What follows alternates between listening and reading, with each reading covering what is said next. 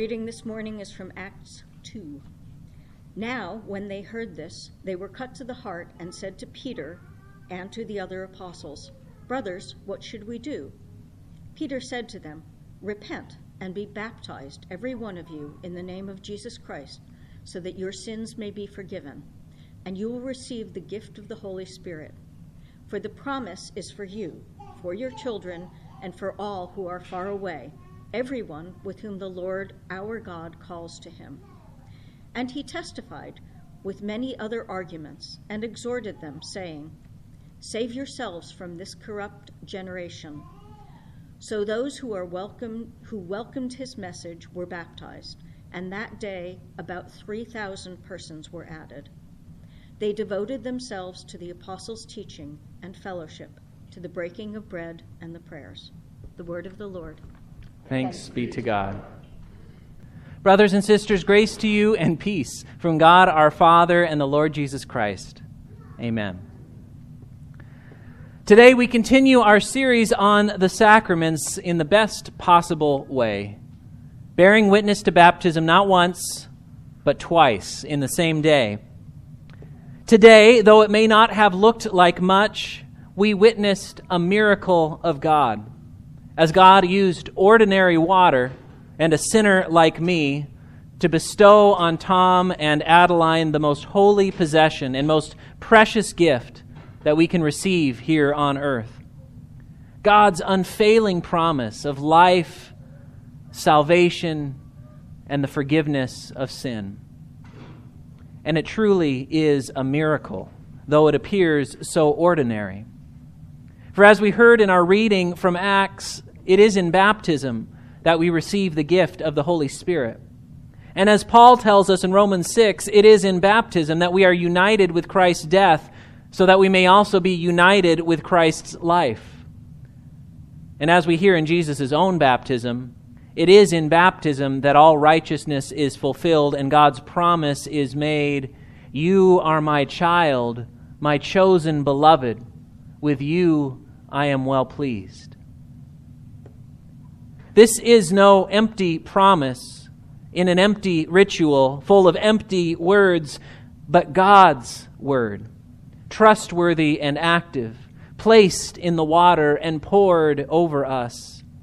A word which does not return empty, but accomplishes God's purpose in us, putting the old us to death and raising the new us to eternal life. In baptism, God is for us a refuge, a harbor, a shelter, or, as our opening hymn put it, a mighty fortress. You may already know this, but Martin Luther's hymn, A Mighty Fortress, is based on our psalm today, Psalm 46. God is our refuge and strength, the very present help in trouble.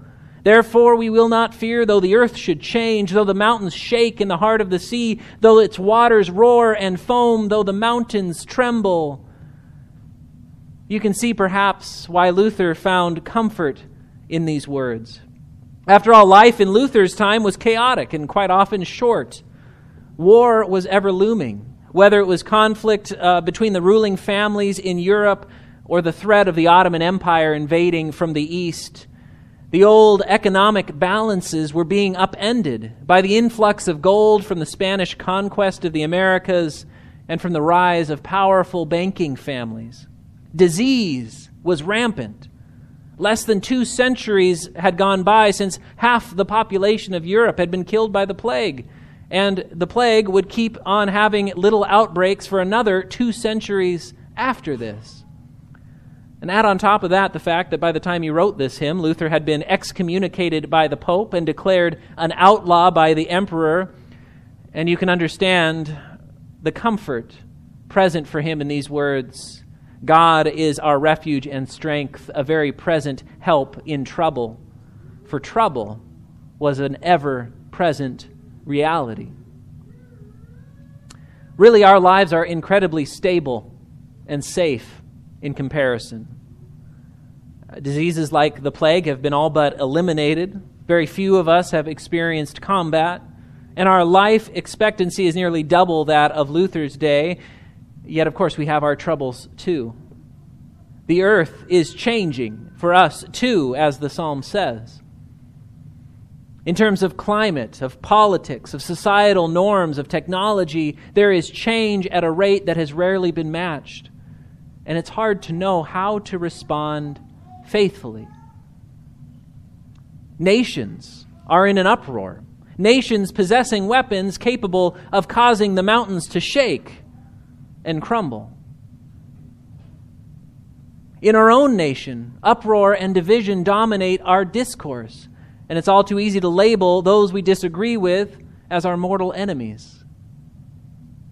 And of course, as individuals, we face those age old enemies of sin, of death, and of the devil. We feel the power of sin in the brokenness of our relationships, the brokenness of our actions. We experience death daily in our own bodies and minds as we age, as we encounter illness and decline in ourselves and in the lives of those that we love. And we're stung by the attacks of the devil who tries to come between us and God, holding our sin up to our faces, busying us with distractions, instilling in us fear of the uncertainty and chaos of the world. And though, in comparison with the troubles of others, our troubles may be nothing at all, they are still simply too much for us to bear. The trouble we face on a daily basis is enough on its own to drive us to despair. And so we distract ourselves with hobbies or work or chemicals just to take the edge off the day. But luckily for us, God has chosen to be for us a refuge, a help in the midst of trouble. And because it is in our ordinary daily life that this trouble is encountered, God comes to us as a refuge in an ordinary way. God comes to us in a word, in a promise, which is sure and secure, even though the very ground beneath our feet shakes and melts away. This gift of God's promising word, given especially in baptism, is the river which keeps us going in spiritual deserts, in seasons of dryness. For our baptism assures us that God is with us even when we don't have the strength or the discipline to pray. This gift of baptism is the power of God, which takes the weapons of the devil arrayed against us and destroys them. These weapons of fear, of anxiety, of unworthiness, of guilt, of shame. In baptism, God destroys them, breaking the bow, shattering the spear, burning the enemy's shields with fire. This is the voice which speaks quietly and forcefully amid the tumult Be still and know that I am God. That word there, that word translated be still can also be translated let down or let go. But however you translate it, it carries this idea of stopping, of giving up on your striving and your struggling and resting. Resting in the knowledge of who God is and who God has made you to be. To be still in this way is to be anchored deeply in the promise of your baptism. It is to know that whatever may happen in the world, your family, your body, your life, God has indeed already spoken for your future and has already named you with your deepest, unshakable identity chosen and beloved child of God.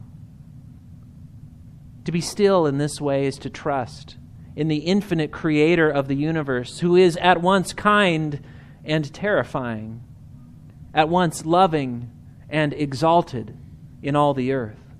It is to trust that this sovereign and powerful God will preserve you in the midst of difficulty, not because of your worthiness or effort, but because God has freely chosen you.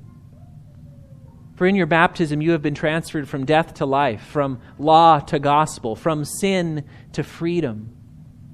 In your baptism, you have been given your deepest and most stable identity, though, of course, this does not mean the end of troubles. Luther was convinced that the baptized experience more troubles than anyone else because baptism makes you a target of the devil. So, no, it does not mean the end of troubles, but it does mean the end of being dominated by those troubles. For in baptism, you have been given a refuge in which to rest a promise to which to cling, a, a word that is more certain than any other word. So, brothers and sisters, live deeply from the promise of your baptism. Remember it in the morning when you splash water on your face. Take comfort in the Spirit's presence any time you see a flame. Live your life free from the need to control your circumstances or show yourself worthy, for your Father in heaven is already providing for all of your needs. And when trials or temptations come, when it seems that even God has turned against you, hold fast to the promise of your baptism. Pray on the basis of your baptism, even without words, knowing that the Holy Spirit has promised to intercede for you with sighs too deep for words. Recite the promise placed in the water You are my chosen beloved. With you I am well pleased. And bear witness to the hope that is in you, a hope that comes not from your own actions or attitudes or strengths, but only from God's promising word to you. A word that does what it says, a word that delivers and preserves you from all evil, a word which brings to all stillness. The Lord says, be still and know that I am God. Be still and know that I am God for you. Amen.